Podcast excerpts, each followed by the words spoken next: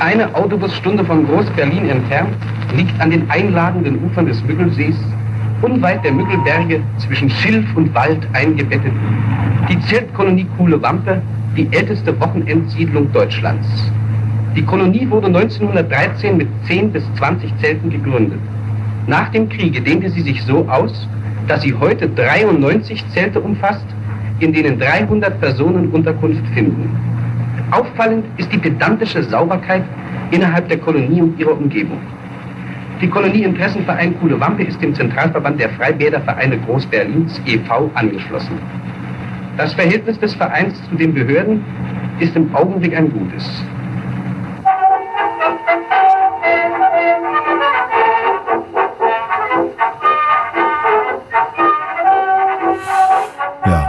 Das, was wir hier gerade hören oder gehört haben, ist aus dem Film Coole Wampe oder Wem gehört die Welt? Der Film ist aus dem Jahr 1932 und der Regisseur dieses Filmes war Slatan Dudov. Slatan Dudov, der hätte vor ein paar Tagen Geburtstag gehabt und das ist der Grund, dass wir uns mal ein bisschen hier, ja, ihm und dem Film Coole Wampe ein wenig Aufmerksamkeit schenken. Slatan Dudov kam Anfang der 20er Jahre als junger Mann aus Bulgarien nach Berlin, also er wurde in Bulgarien geboren und wollte hier in Berlin eigentlich Architektur studieren, kam aber schnell zur Bühne, ja, und zum Film und er arbeitete Anfang der 30er als Regieassistent für einige Dokumentarfilme der kommunistischen Weltfilm GmbH in Berlin. Ja, Slatan Dudov nutzte viele Elemente des avantgardistischen Films und war auch von Sergei Eisenstein beeinflusst, also dem sowjetischen Regisseur äh, Sergei Eisenstein. Und in Dudovs Film geht es immer um sowas ja wie Emanzipation, um gesellschaftliche und individuelle Emanzipation. Es gibt äh, konfrontative Montagen und einen beißenden satirischen Blick auf das Kleinbürgertum und die Bürokraten, insbesondere der Weimarer Republik. Dudov ging ja nach der Machtübergreifung der Nationalsozialisten ins Exil und nach dem Krieg kam er aber in die DDR zurück und drehte noch einige Filme, starb aber leider schon recht früh 1963 bei einem Autounfall während der Dreharbeiten zu einem Film der DEFA. Dudovs Filme sind wirklich spannende Zeitdokumente, sie sind immer hochpolitisch und bei seinen DEFA-Filmen wirkt es oft anstrengend muss man sagen, ja, seine frühen Filme sind aber sehr sehenswert. Zum Beispiel der, wie wir schon gehört haben hier, Coole Wampe von 1932. Das Drehbuch für den Film Coole Wampe schrieb Slatan Dudov zusammen mit Ernst Ottwald und vor allem dem bekannten Berthold Brecht. Ja. Produzent des Ganzen war, wer sich ein bisschen mit der kommunistischen Geschichte Deutschlands auskennt, äh, Willy Münzenberg. Und die Musik war von oder ist von Hans Eisler. Und Ernst Busch, der ja auch als Arbeitersänger sehr bekannt geworden ist, spielte eine der Hauptrollen in dem Film. Er war nämlich der Freund von der Tochter der Arbeiterfamilie von der Annie. Und vielleicht kennen Sie auch noch Erwin Geschonek. Der war ja in der DDR ein sehr bekannter Schauspieler und starb vor ja, sieben, nee, neun Jahren mit über 100 Jahren hier in Berlin. Und Erwin Geschonek hatte in Coole Wampe seinen ersten Auftritt als Arbeitersportler nämlich.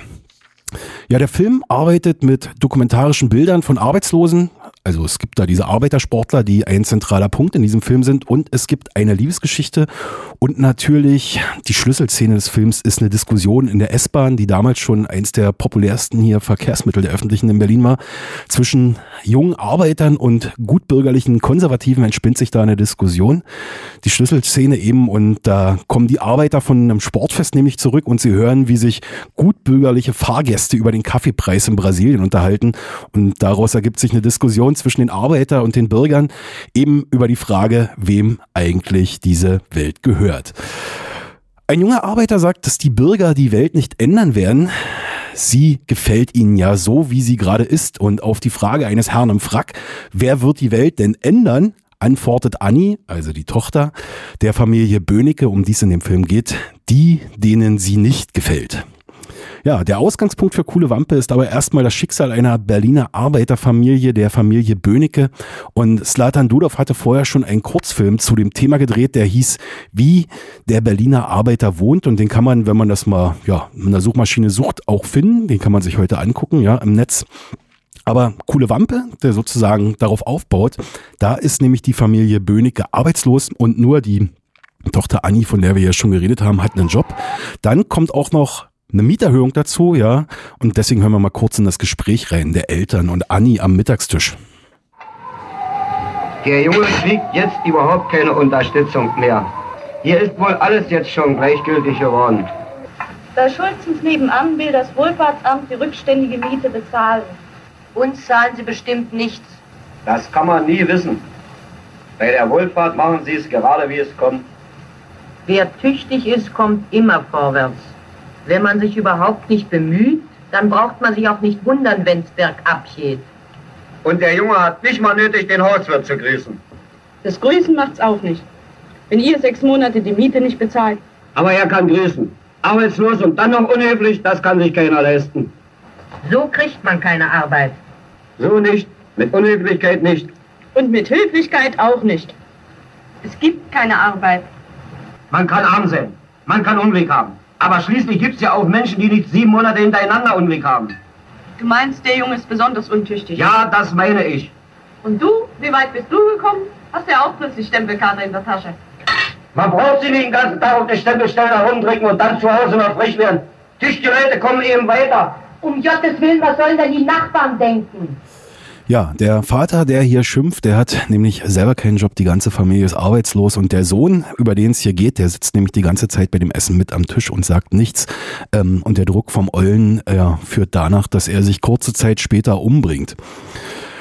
Eine Mieterhöhung kam dazu, die Familie kann die Miete nicht mehr bezahlen und versucht noch beim Amt oder beim Vermieter die Räumung zu verhindern, aber wie es heute auch so ist, ja, Mietschulden, äh, Mieter macht Stress, sie haben keine Chance.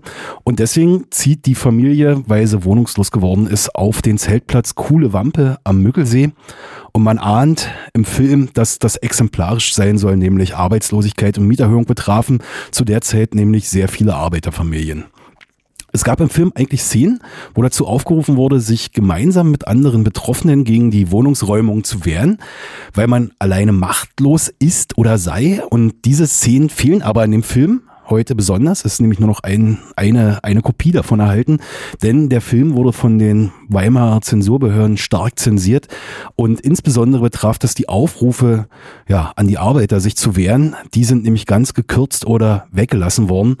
Und schon nach seiner Uraufführung wurde der Film dann ganz verboten, ja, also nach der Machtübernahme durch die Nazis und die Zensurbehörde noch der Weimarer Republik urteilte, dass der Bildstreifen nach seinem Gesamteindruck und seiner Gesamtwirkung bei der notwendigen besonderen Berücksichtigung der gegenwärtigen Zeitumstände geeignet ist, die öffentliche Sicherheit und Ordnung und lebenswichtige Interessen des Staates zu gefährden.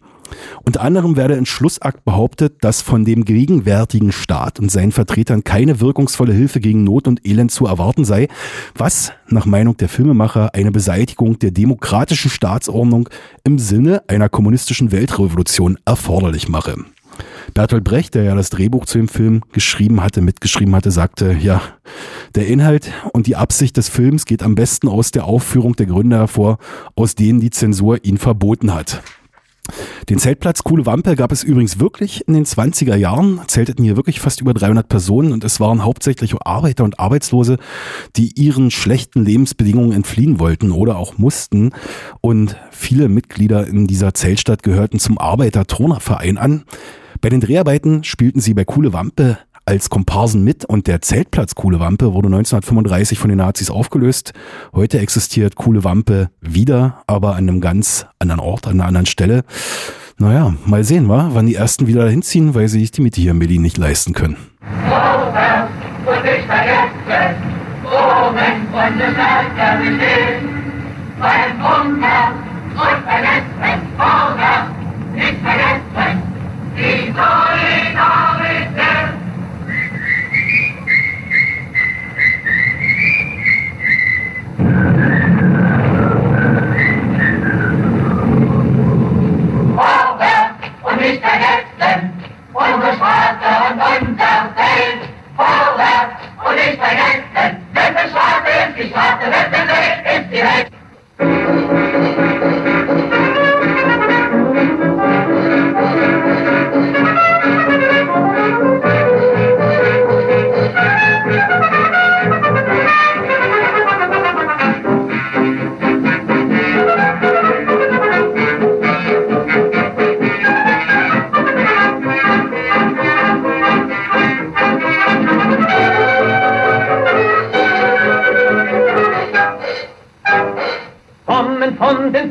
Hinter Häusern, in den Straßen der umkämpften Städte, findet ihr euch zusammen, um gemeinsam zu kämpfen.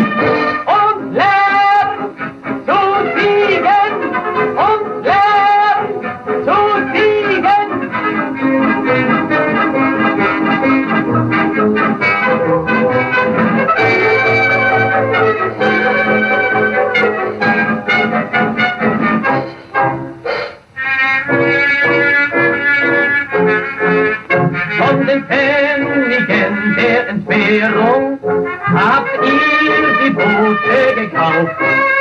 Und vom Mund abgespart ist das Bargeld.